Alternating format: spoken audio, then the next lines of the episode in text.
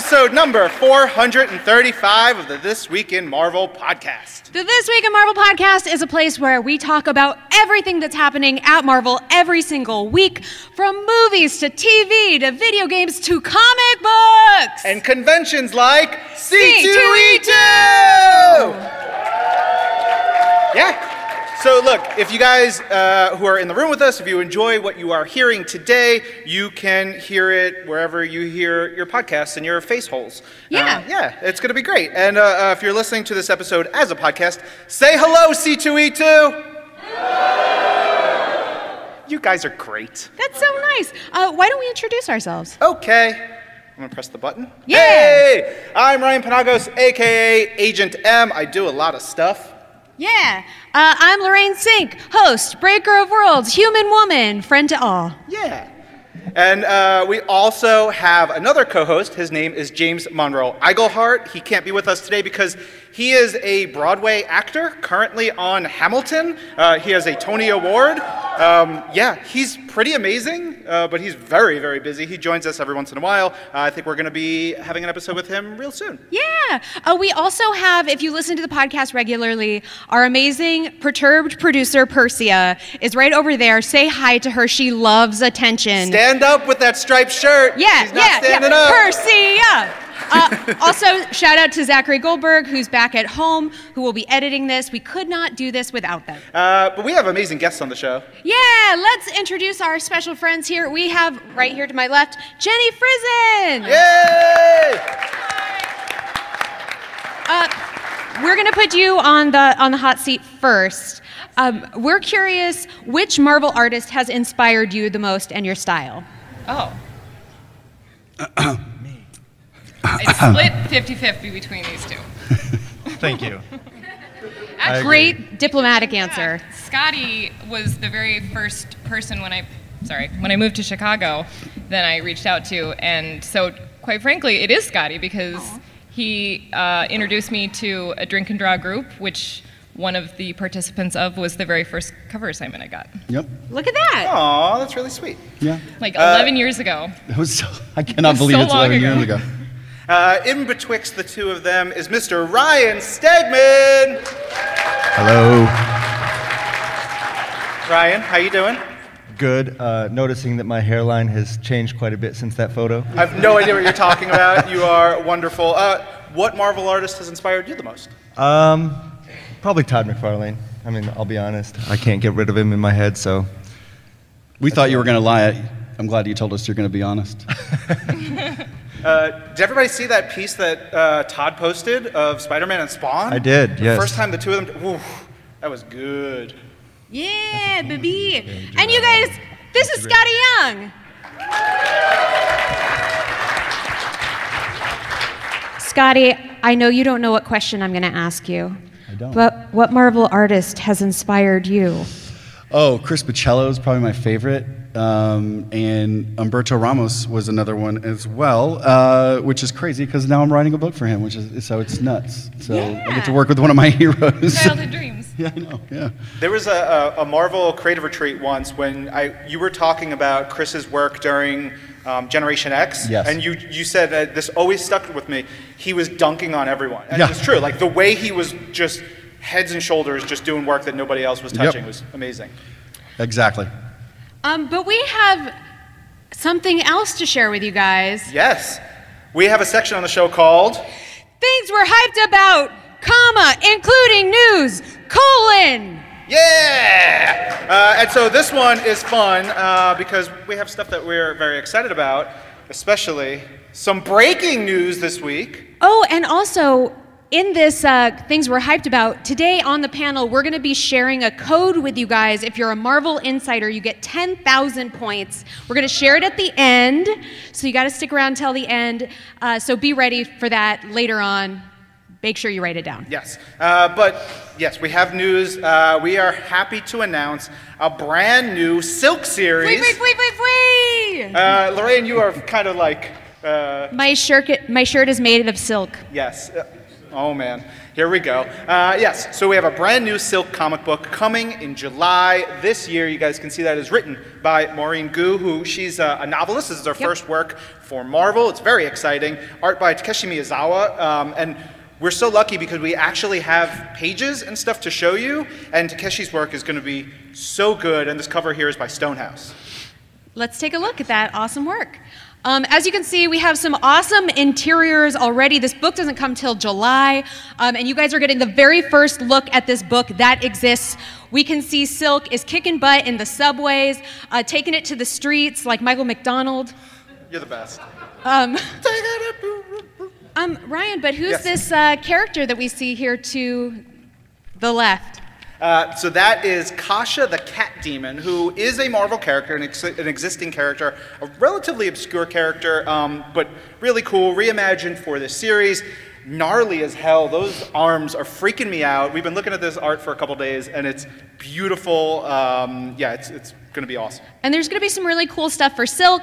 She's going to be taking a new job for this guy named J. Jonah Jameson, who screams a lot. Um, Yeah, if you've been reading Amazing Spider-Man, you know that Jonah is um, he's doing something called podcasting. what is it called? podcasting. And uh, so he's embarking on this new uh, journey, and he's got a, a big empire that he's building. And so, um, yeah, she's going to be a part of it. Heck yeah. It's very cool. Um, so we have a lot of stuff that we're excited about. Now, you may have seen uh, the teases in Marvel Comics for something called Marvel Made. Now, we want to tell you that we are we're still we're, we're like adding and doing really cool stuff to it. So we're not ready to share all the details yet. But considering this is the first Marvel panel of the convention, we wanted to put that out there. I know we we like get asked about it all the time. So Marvel Made is coming, news soon. But we, we just wanted to set that up right here. Yeah, but hey, we have great guests here. We do. Right? Yeah, So we maybe do. we should talk about some cool stuff they're doing. Okay, great. Oh, cool. Uh, first up, Jenny, you're working on a variant cover for Spider Woman number two. wow. it's true. I hope that picked up on the podcast audio because we had an audible squeal from a, an amazing woman in the front row.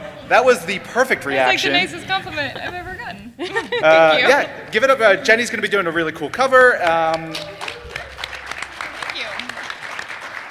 And that's going to be on sale April 15th of this year. Um, is there anything else that you're working on or you're excited about coming up? Right now, uh, like literally when I get home from the convention on Sunday, I will be working on the Spider Woman cover, and then I will also be doing a Captain Marvel cover.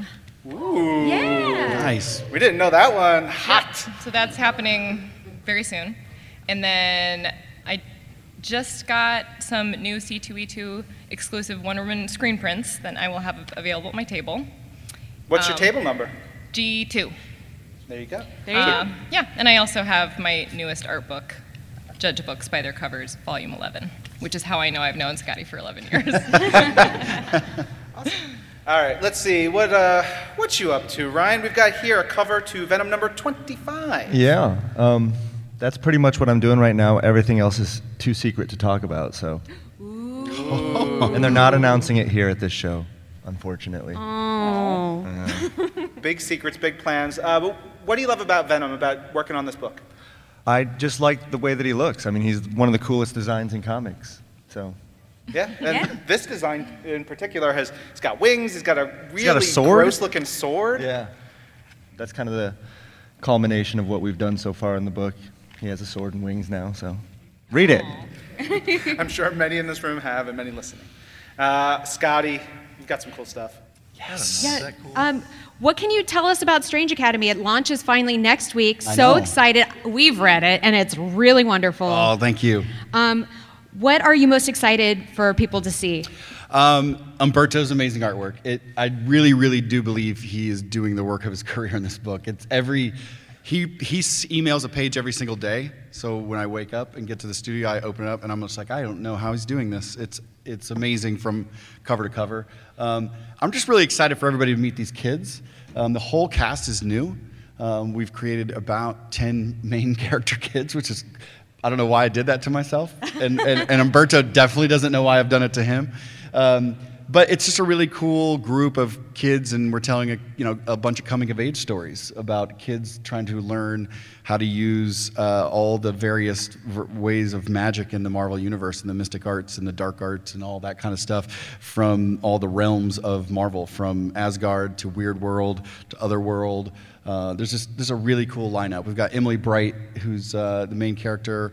Uh, you know, that's kind of the the lens character that we want everybody to see through. But uh, Doyle Dormammu is becoming quickly my favorite character to write. Uh, who's clearly the son of maybe of Dormammu, you know, the, the big maybe. magic bad. Maybe, maybe. maybe he might be. You know, magic works in weird ways. The book is set in New Orleans. Yep. And so my wife is from Baton Rouge and she went to school in New Orleans. There's a, a single panel of two characters walking down the street. And I, lo- I was reading it and I showed it to her. I was like, this is a, a street we've walked down in New Orleans. She's like, oh, yeah, that looks. And it's such a subtle detail. Right. The, the work that you guys have put into the book to make it feel authentic in the world of Right. magic, but also a, a, a real place right is incredible. thank you so much that was actually when we when when we just when i talked about it and decided to set it in new orleans the first thing i said was we should really go um, Did you go with him? yeah we set up a trip we we we, we They held hands.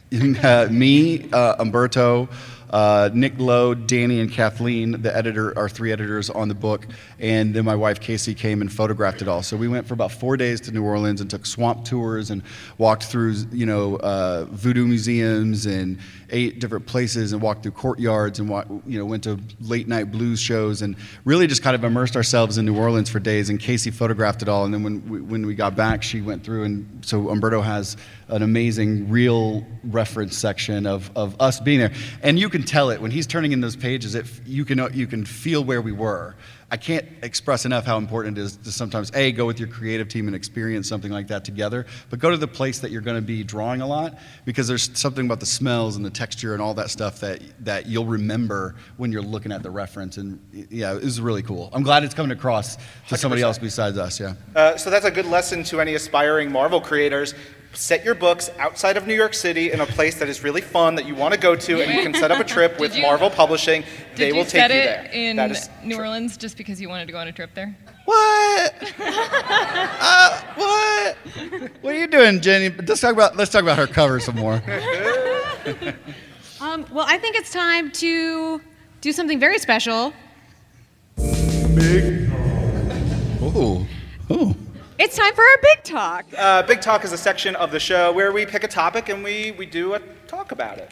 And since we have some incredible Marvel artists here with us, we want to talk about the process of making art for comics, uh, your guys' careers, and all of that delightful stuff. Yeah. Uh, the first question we always ask guests on the show is, what is your Marvel origin story? Not necessarily how you got started at the company, but what, like, how did you first get uh, connected to Marvel characters or stories? We've heard Underoos, uh, like people had Underoos before they knew the characters. they watched cartoons, they saw the movies. Uh, what was it for each of you? Jenny, why don't you start us off? 100% the X Men cartoon. Yeah. Oh, really? The 90s, Yeah. da na na Yeah, na yeah, yeah. yeah. Yeah. That's, I was a child then. not the newer versions. I was not a child then.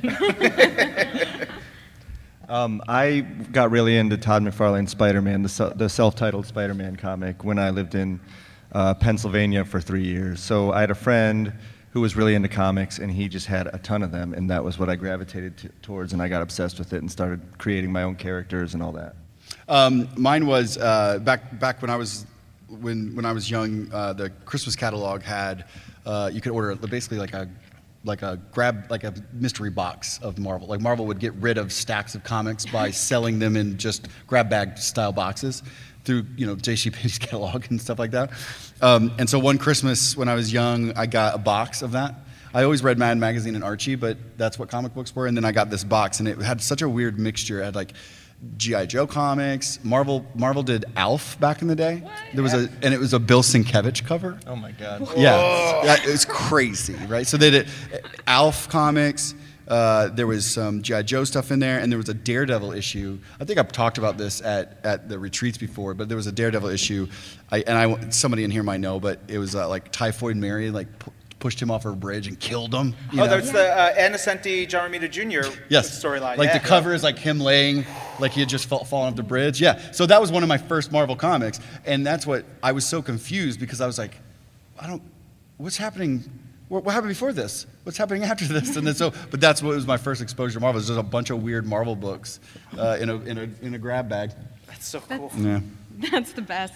Um, so I think a lot of kids draw, but when did you really start drawing with veracity, with intention? Um, so I did draw all the time as a kid. When I got a little older, I kind of stopped. I think like I took a lot of art classes when I was a kid through like the park district and stuff like that. Um, and then I remember my freshman year in high school, I took art, and that was like the last time I really drew until I got to college. And I'm not really sure. I didn't know what I wanted to major in. I took a lot of classes that were supposed to be like helping you find what direction to major in. And I kind of just took an art class for fun and was like, this is the only thing I'm actually enjoying. and I was still somehow kind of good at it. I went to community college, so compared to some of my other students who were also taking it for fun and no one was like going for art, I was like, oh, I might actually be good at this. And then when I moved to uh, university, I majored in it and I loved it. And then after college, I actually went to the Kubert School because I wanted so badly. I was like, I want to draw, but I really want to work in comics. And I don't know if I can do art in comics, but I just want to figure out what job I can do in comics. And I went to the Kubert School and I And you love debt. And I, I loved it. I uh, they didn't really they focused very specifically on sequential art, and I found I did not care for that. I really liked the cover idea and just drawing like one image that I thought told a whole story. But yeah, so I went to all the schools to get a degree that a job doesn't really require a degree. I'm gonna when I would say you know she brought up when we first met when she moved to Chicago when she just said that about going to school and that she was like I don't want to do sequentials I just want to do covers. That's exactly what she told me the day that we met up and then we were talking about the scene 11 in years Chicago. ago. She's exactly today. Maybe this know. minute. this very second. Wait. Um, Now. She said that's a, she's like, well, uh, my question always is, well, what do you want to do? She's like, well, covers. And I'm not really into sequentials as much. I want to do covers. And I was like, that's awesome. I don't know how, because at the time I didn't even Yeah. do that many covers. So I was like, I don't know how that's a thing to, to go straight to that. And I, I, I had so la- many people tell me, Well, and the last that's time we- so nice, you're not going to get to. Right. I And, the like, last time we hung out, when she, she came to Kansas City, I was like, one of the most badass things that you've done is actually did that instantly. Like you, I she think there said, was there was a combination of reasons that I was successful, not all of which were of my own making. Uh, some of them were just the timing. Um, well, that's your own making. You know? well, I, I mean, I just happened to be Yeah. trying at the time when people Right. were open, more open to the idea Sure. of. When you're really good. covers were just the artist on the interiors or an artist that was so famous, then people would pick it up just because of them. Right. And I was an unknown, so I was neither of those things. Uh, and I just got lucky. Then I sort of tried to break in at the time where people were open to the idea of like a painterly cover that no Right. one has heard of this artist, but is just sort of pretty on a shelf, and maybe someone will pick it up because of that. no. I did it, guys. Yeah. yeah. That was not the point of this question, but I did it. Ryan, how did you get started? Um, for me, I always drew. Also, like I never stopped. The only time I really stopped a little bit was in college while I was getting an English degree. Um, but you know, it was something that I could do to get my sister's attention because she was older and she liked to draw. So we would kind of, you know, spread out paper on the floor every morning and we would just draw all the time. And then when I was little, I wanted to be an animator. And uh, I was obsessed with cartoons, Disney animation, and everything. And then I saw a documentary about it, and they were all in like cubicles. And I was like, well, that looks like a real job. I don't want to do that. uh, and then later, I discovered, like I said, I got uh, Spider Man, and I got obsessed with that. And I was like, this is exactly what I want to do, where I'm in control of all of it, and I want to tell stories, you know. Opposite of you, actually. I, I love doing uh, interiors. Yeah. I also drew all the time. I, we didn't have a lot of just paper laying around the house, so I would always color on both in, inside uh, covers of the coloring books. You know, we had back in the day. There was every I think every household had 400 coloring books for kids. That's I think that's the only thing they thought kids do. Is, oh, you're alive. Color, color in this book. Um, so I would always not color. I would just use the blank sides of the the covers and draw on those, and I'd draw my toys. I'd There set was my no tra- blank paper in your whole house. not, I mean, it just wasn't around because, you know, they, I don't know why. I mean, is- I'm old. It was he hadn't made blank paper yet. He's that old. Well, they didn't have printers, and you know, they didn't have a reason just to have blank paper sitting around the house. I don't know why you're, we're talking about my paper Sorry. supply Sorry. problems. I'm sorry. I apologize. um, but I would I would draw my transformers, um, you know, my mask toys. You know, I, I would just sit there and draw that kind of stuff. But it probably was in um, late elementary school, early, early mid to late elementary school when The Simpsons came on and became big. Um, and the first time I saw a shirt where they turned Bart Simpson into something else, you know, like a knockoff, and then I was like, oh my gosh! And then I filled up sketchbooks of Bart mixed with like Mike Tyson. So it'd be like a Mike Tyson, because Mike Tyson was massive then, or it'd be like, you know, the Michael Jordan pose, but with Bart, uh, Robocop Bart, Barto Cop, or you know what I mean? Like, so I would just fill up pages. There was, there's, I mean, Buster Douglas. Nobody even remembers who Buster. Massive Douglas. IP infringement. I know, just left and right. I mean, it's kind of like a convention. I, I was the I was the first one. I was the early adopter to mash up drawings. Um, but it was at that point that I realized like people really were digging it. Like they were like, oh, do you know Roger Rabbit and Bart? I'm like, okay. And so that, that's when I was like, oh, I think I like I was kind of driven. And then it moved into like junior high. I was I was super into music too, so I'd always draw lock, locker posters. So then I'd connect, and then I did have blank paper Jenny. Um, and then I'd tape it together, and I would draw like Humpty Hump from Digital Underground, and I had my own Humpty uh, locker poster. What a throwback. Yeah, yep. So yeah, then you know, and then from there it just kept going until I walked backwards into this job. When you, because Jenny, you talked about how you kind of figured out you wanted to do the covers. Ryan, you talked about the interiors. Was it at that point you were in high school? You're like, I want to do comics. I, yeah, I wanted to do every I, when Image came out. So I wasn't really reading comics on the regular at all. But I so I started right around the time Image started. Death of Superman was happening. So there's a lot of things. I don't going, know that one. I, I haven't heard of it, but but it was around that time that the, the, the thing we don't know about. But that was a big deal. All those things. So we, we, there was a lot of entries right there at that age for me. So all those image books. And so for me, I thought that you just. I didn't think that you tried to get a job drawing Spider-Man because somebody had that job. So I didn't grow up thinking, oh, when I get older, I want to draw Spider-Man. I just thought I'm going to grow up and make up my own comics, write and draw them. And I didn't know that there was our team. I didn't look at the credit. I just thought like, here's a thing, I want to do it. You know, and again, this is going back to paper, but I genuinely didn't understand how they were made. I was like, do they draw these on lined notebook paper and get rid of the paint over the lines or something? Like, I didn't know anything. There was no blank paper. No, blank paper, like blank paper's ridiculous, Jenny. I think you're lying that it exists now. Um, so yeah, it was. I just wanted to do comics whole, you know, all. I just wanted to go and write and draw comics together. And luckily for all of us, you guys started working and you started working at Marvel. We actually grabbed uh, some of your first pieces. Oh my god. These are your baby pictures Yeah. Oh, from no. your first works with Marvel. What I was when we, were- we were putting this presentation together, I was looking at some of the panels there, and I was like, "Oh, I can see your influences very clearly. Like Oh. Chris's work is like, Oh, you were- yeah. I put like building a foundation off of the the creators you love. Yeah. worked really well. Well, I'm going to tell you guys right now, th- and this has been a story I've told a lot, but this, like this page, and this comic from that this page is from, uh, first comic book I'd ever drawn. Like, I had drawn a few pages in my life before, but by a few pages I mean like under 10, um, and they were not consecutive. Um, uh, so yeah, that was. It was all me going like, how can I draw exactly like that person without people thinking I draw exactly like that person? Uh, and and again, that is uh, from Iceman number three, written by Dan Abnett, uh, and uh, Karl Kerschl worked on it as well. Uh, and Jenny, we have uh, cover for Spitfire number one. So you mentioned 11 years ago 10 or so when you met Skottie. This was what within the, the next year. Let's see. I um, measure time based on apartments I've lived in. so this was probably t- two or three years into. So whatever is two or three years minus 11. Nice. Not the opposite way. Uh, but this is yeah, Spitfire number one, uh, which is a book written by Paul Cornell and um, art by Elena Casagrande. And how did you come to uh, take this cover? I can't remember how the assignment came to me. Um, I do remember, though, that I had to do so many sketches to get an approved sketch. It was absurd. And the concept was just her running really fast And I was like, there's only so many ways you can draw that.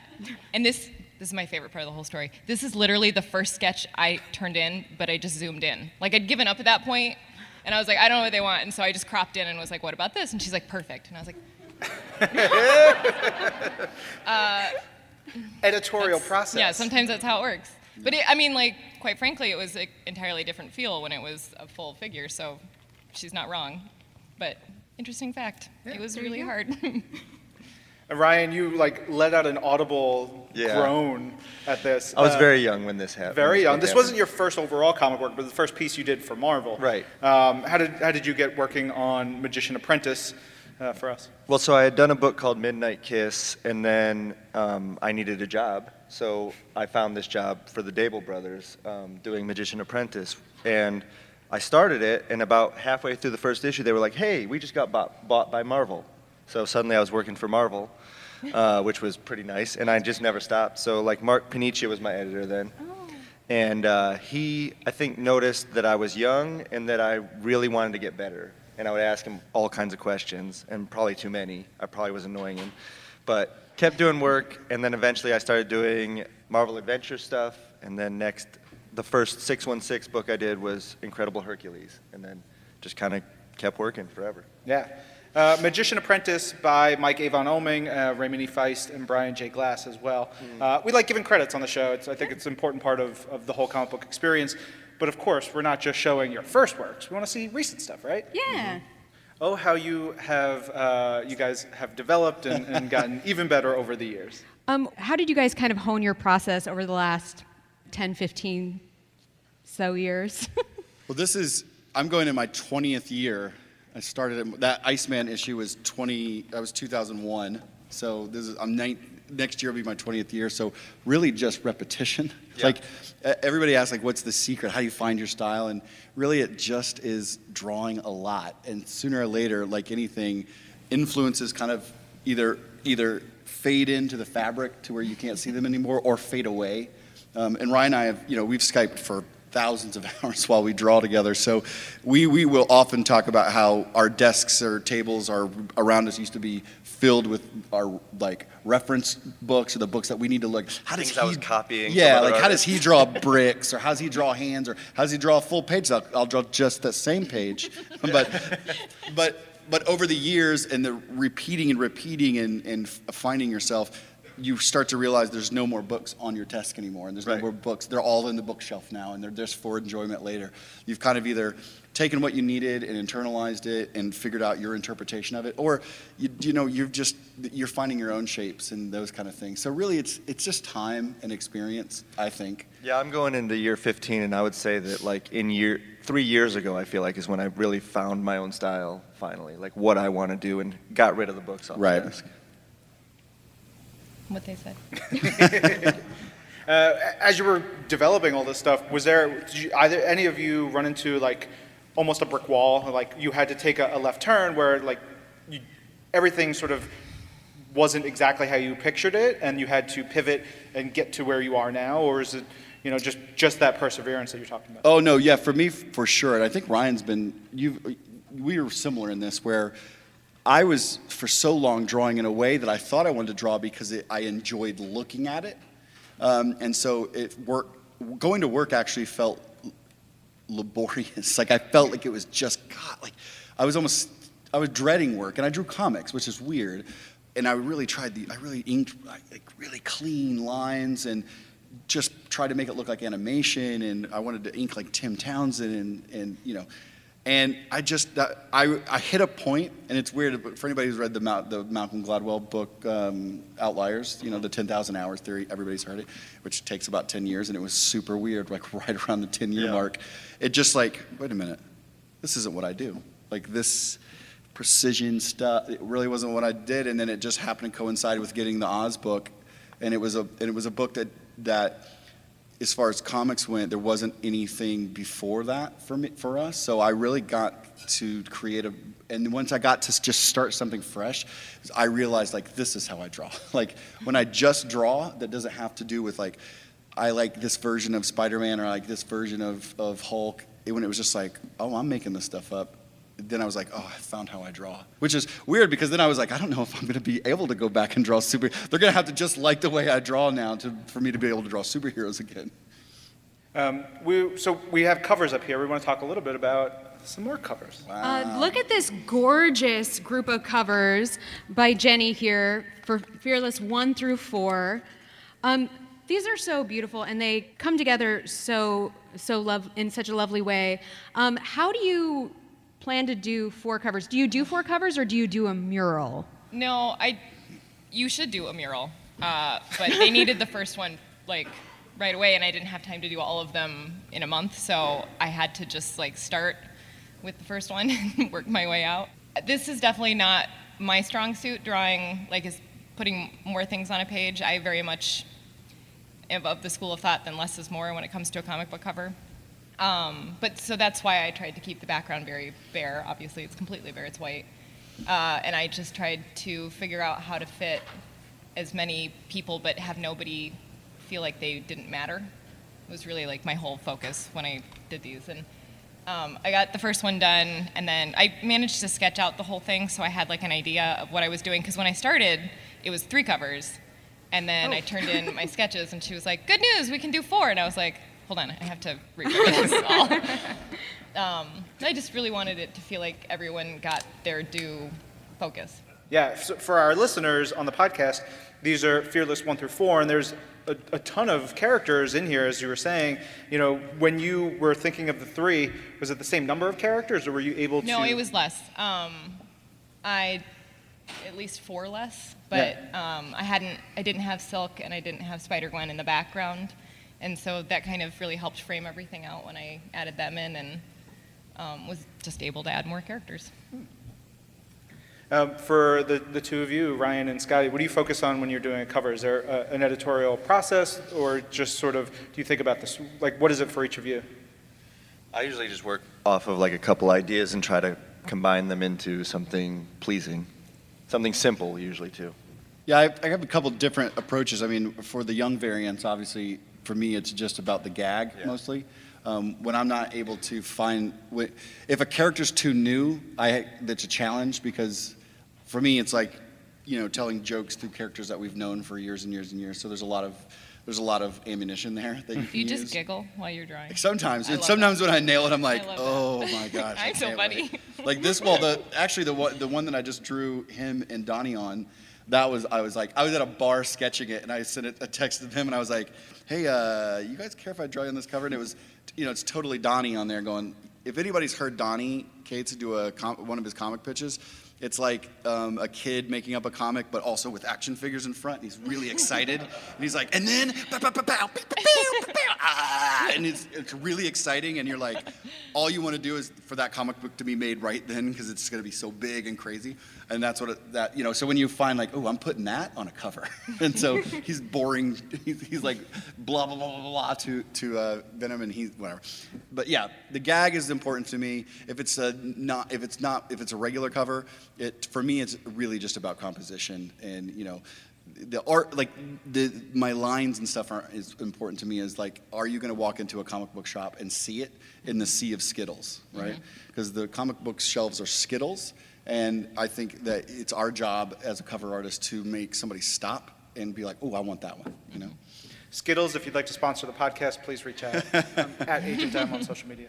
Um, as you can see, we have a couple of Ryan's uh, covers over here. That's a new character that we're not allowed to talk about much yet, and also I wasn't allowed to draw the whole character, so that was pretty much it. It was like, how do I make this dynamic and not show anything? Um, all right, we have a, a- a fun bit that we wanted to show off here because we want to talk a little bit more about interior stuff. And uh, we, what, what is this from, Lorraine? Uh, this is from uh, Spider-Man Annual Number One from 1964 by Dan, or Stan Lee and Steve Ditko. Um, so clearly, there are lots of different processes for working on interiors. Um, do you either or any of you have you ever used the Marvel method, or do you prefer the Marvel method, or do you like working from scripts? Um, I just did the Marvel method on the free comic book day story with Donnie. So. Did you like it? Oh yeah, I loved it. Yeah, because we, we sat down at a table, we talked it out, and then I just got to go draw. And so I was like, in the morning when I would work on it, I would actually like write out what I thought should happen on the page, and then I would draw it from my own script almost, you know. So that was pretty cool. And Marvel Method is, is a plot first, Right. a little bit looser and more uh, artist focused on Right. what Right. you guys It's not draw. page one, panel one. This is what happens. Right. Panel two, this is what happens. And I got paid a little more to do that too, so that was nice. Because it did take longer. Yeah, uh, my first year, that two, the Iceman issue was that was kind of the last year that Marvel actually did. Uh, everybody wrote Marvel style. That was still actually the style of scripting. Um, and the year after that, they kind of wanted everybody to move into full script. So my first comic was Marvel style, so I didn't have anything to compare it to. Um, and then regular script has been that way. As I've transitioned into writing over the last 10 years, um, more and more, I keep thinking I want to write Marvel style, but I think so visually that I I can't because I want to talk about all the things I'm seeing. It's not about the words, like because a lot of times I'll say I will put something in here. Here's what they might say, or something. But yeah, I I've not been able to work that way yet on the writing side. But I do think it's really fun on the art side. Yeah, I think that you have to have the right artist that you know you can trust too. 100. percent Yeah. It would be fun if we had one of your scripts to show to the crowd here. Oh, Oh. look at that. we have a page from Strange Academy number two, which uh, Strange Academy number one ain't even out yet. And Right. here you guys get, this is just for you guys in the room. Um, and it's got characters you don't know yet, and uh, ha ha ha, it's fun. Uh, but yes, we also have Humberto's pencils Oh, here, and we get to see how those work together. Yeah, it's it, it's so cool. I mean, there's things. God, I kind of wonder. Can I just spoil something? It's not a plot point. I would say spoil everything. Yeah, Who's going to stop all right, us? I'm just We're gonna tell you- Percy is literally pulling her hair out right now. I love this. It's just a panel, and but I, it's going to talk about the cool collaborative process between the writing and the art. And when you, like what Ryan just said, when you trust somebody, they're going to elevate everything. Um, there's a character in our book whose magic comes from a coat that he found. Um, so he has a magic leather coat. And he's a real excited younger character. His name's Calvin. And uh, at the end of one of the issues, while everybody's studying in the kind of the, their lounge, he is playing PlayStation. Uh, he's playing some video games, and I just wrote. Uh, Calvin is playing video games with somebody while everybody else is studying really hard, and the panel's everybody's studying, and Calvin is playing uh, video games against his coat. So his coat is has a controller, and I was like, "Oh my god!" Everybody's gonna think I'm a genius, That's so and they're gonna think I wrote that. I love it. But but that's like that's the beauty of teaming up with somebody who is amazing and that you trust and is always looking to take something that you've thought of and plus it up 10 times. And it's those kind of moments where the, that's a little version of what Marvel style could be, even though it was coming from a full script, but that's a little seed of what that kind of collaboration process is. Yeah. And I, I'm sure then that starts to feed into it, just becomes a cycle of you Oh, yeah. making much more exciting. Well, yeah, then he now he's unlocked even more ideas that I wouldn't have had be, had he not saw that. So now it's just gonna we're gonna ping pong that back and forth. Uh, we have some beautiful interiors here as well from uh, Absolute Carnage. Has everybody read Absolute Carnage? It's, it's bonkers. This issue was what, 900 pages long? 60 pages, yeah. The first issue was 60 pages. Uh, the cool thing here is we wanted to show off your pencils as well as the inks by Right. J.P. Mayer. Well, one of the things when I was talking about how I found my o- own style, like within the past three years, I think one of the things that helped me to do that was to give up the inking duties. And JP was so good at inking me the way that I wanted to be inked. He, he does it better than I would do it myself. So that really opened me up. I'm curious how all of you guys feel about inking your own work versus letting someone else take it on. I don't ink my work. Um, I do pencils and then do like an ink wash drawing and color everything myself. So I guess my version of that would be how I would feel about yeah. someone Right. coloring my work, and I would not care for it. I mean, actually, that's not fair. I, I've never had anyone do it, uh, but it just what's the point of getting a Jenny Frison cover? Because I feel like the drawing is not necessarily what I bring to the table. It's the whole painting Right. that I bring to the table. Um, but I, not that I wouldn't care for it. I'm sure somebody else would do a lovely job, probably better. You'd like to do it yourself. well, I just I feel like, like I said, I don't think the line work is like my is. It's not. It's not a Jenny Frison cover. Then it's just some lines on a page. Personally, I never thought that I wouldn't want to ink my own work. Um, I actually kind of fought against it, as Ricky can attest to, when they wanted me to have somebody ink my work uh, before I did Venom. And it really, I'm just so glad that we did it, you know, because I think that I like a really laborious finish, and I would get halfway through it, I would be like, I can't do this. This is taking me forever. And so then we found a guy that, you know, does a perfect job. Um, I had an inker uh, for a few years at the beginning, um, and then uh, I just I, I slowly wanted to do everything. So I wanted to ink and then covered the color and the like what Jenny said. But what I realized, Neil Gaiman said once, like our style is style is like a collection of our mistakes. Um, and uh, and he heard that from somewhere. I'm not sure, but uh, when I heard that, I was like, God, that's that makes a lot of sense. In that, um, I realized that my mess ups in the inking stage are actually how I that's how I draw, and that and if I see somebody else not because the pencils of mine are so loose and I'm really drawing with a brush. And so the, my mess ups there are actually my voice. And the, the few times I've thought, hey, I'm to try that and see if they, they'll turn it in, I'm like, it's good, but freaking me out. Like it just doesn't, it doesn't look like what, you know, it's like almost watching a video of yourself and the mouth movement, but somebody else is saying your words. And you're like, That's it not me. looks like I'm saying Yeah. it, but I'm not saying it, you know? Yeah. What do you communicate to a colorist that you know you're working with? Is there something in Nothing. Do you use numbers? No. Frank is so good, and I don't have to say anything. Like, I, I don't even worry about it anymore. He just turns it in, and I'm like, yes, that's exactly what I wanted. Awesome? But I mean, you know, I've worked with colorists that that isn't the case because, you know, everybody's different, but he just happens to be exactly the right guy. Another important thing about interiors uh, that we wanted to highlight was uh, sound effects. And it's something that I love. You look at like Walter Simonson's Thor, and sound effects were such an important part of that. And uh, I always get a kick out of seeing line work that has sound effects built into it. Um, you know, seeing the you, you artists do that is that something you you're like excited about? You're like, oh, is you know, where does your head land on that stuff? Well, it means I have to draw less. like, Very honestly, exciting. That's a pretty, I mean, that's a cool, bold choice by me. Uh, I mean, that's a, that's a spread, and like one whole page is almost a sound effect, you know? So I got out, out of a lot of drawing that day. And did you choose the word scunch? Oh, yes. Okay. Yep. Yeah, the- sometimes the choice of sound effects is, is the best. Yeah. Like when I was writing and drawing Rocket Raccoon, I would decide that was the first book that I drew. I kind of got jealous of him. He's, he started drawing his own sound effects. I was like, God, that looks fun.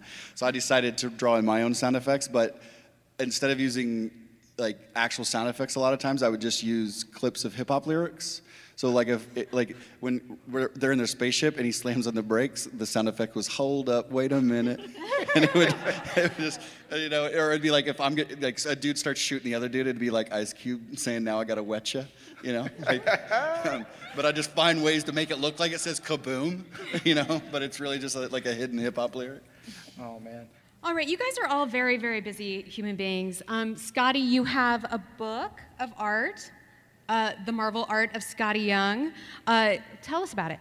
That is a really cool book. I spent about six hours over the course of a couple days being interviewed by uh, Jesse, and he was so good. It was, it was, it was weird and fun and emotional because we really did talk about almost every aspect of not just how I, you know, my comic book career, but my life that happened alongside of that career um, at Marvel. And uh, it was just, it was really cool. It's a really, really thorough book of, of basically, you know, the 19 years that I've been at Marvel so far, um, and just all the ups and the downs, and how this, you know, what lefts and rights we took, and what the state. And there's like so, there's like different versions of the industry going on through that book as well. Um, and it's got tons. It was really designed beautifully uh, put together great. There's tons of, I mean, there's some of those Iceman pages. There's some stuff from my Spider Clan stuff. But it really is a real a comprehensive look at my entire career as uh, an artist at Marvel, and then transitioning into some of my writing stuff, and then the cover stuff. So it's it's a really fun fun book. And then we could reissue it for your 20th anniversary with even more material. Yes, new cover. I wonder if I'll do a cover for it. I'll do it. I'll do the cover. Okay. Uh, and of course, you know, you even have art for pins and consumer products, and Right. you know, like I'm sure there, there's a whole process into that. But uh, we are getting to a little over 10 minutes left, Yep. um, and so there's some other stuff that we wanted to do on this episode. Yeah, uh, this year we've been looking at the Marvel multiverse. We all know that there are lots of alternate realities that exist in the Marvel universe. And we were curious uh, if you guys had a favorite alternate universe or alternate universe storyline that spoke to you. Oh, Age of Apocalypse, 100%. right? Yeah. yeah, you could clap it out for Age of Yeah, Apocalypse. yeah. Alternate universe, um, maybe the Ultimates. Yeah? Yeah. Yeah. The Six- ultimate, ultimate universe. Yeah, I mean, it, it goes Ultimate anything- Spider-Man too. Yeah. It could be the, the movies or uh, like anything. For me, what ifs in the 90s, particularly. Yeah, yeah. That's my jam. And they're all just heartbreaking, every single issue. I think that's why I liked Age of Apocalypse because it was a giant epic what if. Yeah. You know, it just was like, oh, guess what? Nope. What if this happened? And you're like, whoa. Yeah. Jenny? I guess Spider Gwen. If that Yeah. counts, 'cause- Yeah. Cool. 65. I personally like Reality Earth uh, 1218, which is our universe, because I'm alive in it. Because we have 10 minutes left. We want to do some questions. So we have a microphone. Uh, Walk in an orderly fashion to this microphone if you have a question. If you have a great question, you might get something. yeah, I've got variant comics here for Star Wars, and we've got toys. I've got some toys. All right. So if Galactus had to make a playlist, what would be the first song on the playlist? I feel like it has to be a song by Jimmy Eat World. The middle is good. Hey. Uh, or I was going to say Big Pimpin'. Hey, I was wondering, Skottie, like, do you ever feel like as awesome as your style is, do you ever want to just draw something super depressing and terrible? Like, you, you feel that in your soul that day, and Oh you yeah, have well to make it cute you're in, anyway. you are absolutely in luck because you can go to my Instagram and scan through the last ten years of that, and anytime that you see uh, Boy, his name's Boy from Mm-hmm. my project Boy at the end, uh, that will eventually come out in some year un- unannounced. Um, it's literally that. It's, Awesome. it's you will see over and over and over. It's that, or you can read my book Middle West, which is a sad dad book. which is fantastic. Thank you so much. I appreciate it. Hi, um, I wanted to ask a question for Skottie and Ryan. I was just wondering what's like your favorite uh, book that either of you have worked on. Ryan, you go first. Oh, I mean, Venom and Absolute Carnage for sure. I, I was I was meaning more like what's uh, your favorite one that Skottie's worked on, Oh. and vice versa. Um, Middle West. I mean, Oh, if we're talking about writing wise, I loved Middle West. Come on, man. It's a on- Marvel podcast. What are you doing? Oh yeah, uh, yes, of course. Marvel's Middle West. Iceman. Oh, all right. Uh, no, I think um, I loved Ryan's. Uh, I liked what was the Avengers book you did? Uncanny Un- Avengers. I I dug the Uncanny Avengers stuff. He was into the wobbly limbs. Yeah, I I, well, I loved it because there was just like some Jack Davis flavor in there. Yeah. Like, the, and I'm a big Mad Magazine guy, so. When starting out with your artwork, do you prefer doing traditional or digital? I do. I start everything digital, um, and then I print it out and finish it traditionally. Uh, that's just kind of the method that I've built. But lately, I've been doing a little bit where I draw my layout digitally, and then I don't print it out, and then I just copy it and draw it on the board. So just kind of all over the map. I used to start out traditional, but I have found it's important not to be too precious about sketches and concepts because you don't really know what's going to work and you don't want to get too invested into something and then have to start all over. So now I always work digitally in the beginning and then, like he does, I print it out on paper and I draw it. Um, and then I finish it, I color digitally. Uh, I start digitally as well. I start, I pencil it, I thumbnail it and pencil it digitally, and then print it out and ink it on board with a brush. Hi. Uh, I was wondering what character would you guys like to take on if you had any choice for somebody you haven't done yet, or whether it be like the art or just writing for the the arc of this, the character. Uh, personally, I love Thor. I haven't done much with Thor yet, so that's always my stock answer. You know, I'd kind of like to draw more Storm. I just think she's super rad. Also, Silk. I haven't. I mean, besides the connecting covers, I haven't really done any Silk, and I like a good red and black and white color theme. So, Um, I really, one of my favorite things that I've done at Marvel, it was the mini series that I did with the little event, you know, the little characters, the young characters. Um, that was just so fun because I could draw everybody. So, you know, I had Galactus in there, I had Ghost Rider with his Ghost Rider family. You know, like it was just cool. So I would just do more of that because it, it checks all my boxes. It gets me. I can do funny stuff. I can do comic strippy stuff. I can do big epic comic book invasion stuff. So yeah, I just do more of that. Hi. Um, if you could do uh, a team up book with a Disney character and a Marvel character, who would you pick? oh, that's a hard question. That's awesome. Wreck It Ralph. Oh, and you nailed it. Um, Hulk. Yeah, Hulk or Juggernaut. Sure. Oh, that'd be good. This is terrible, but I'm just saying it because it's the only thing that I could think of that made sense. But Tangled is Tangled. I almost that was my next And thing. Medusa. Tangled's yeah, Tangled's amazing. And they just like high five hair all the time. Thank you. Oh, she can hang out with Medusa. yeah. I would say uh, Rocket Raccoon and Stitch. How much money did I just make? Thank you so much. This is Marvel. Your universe.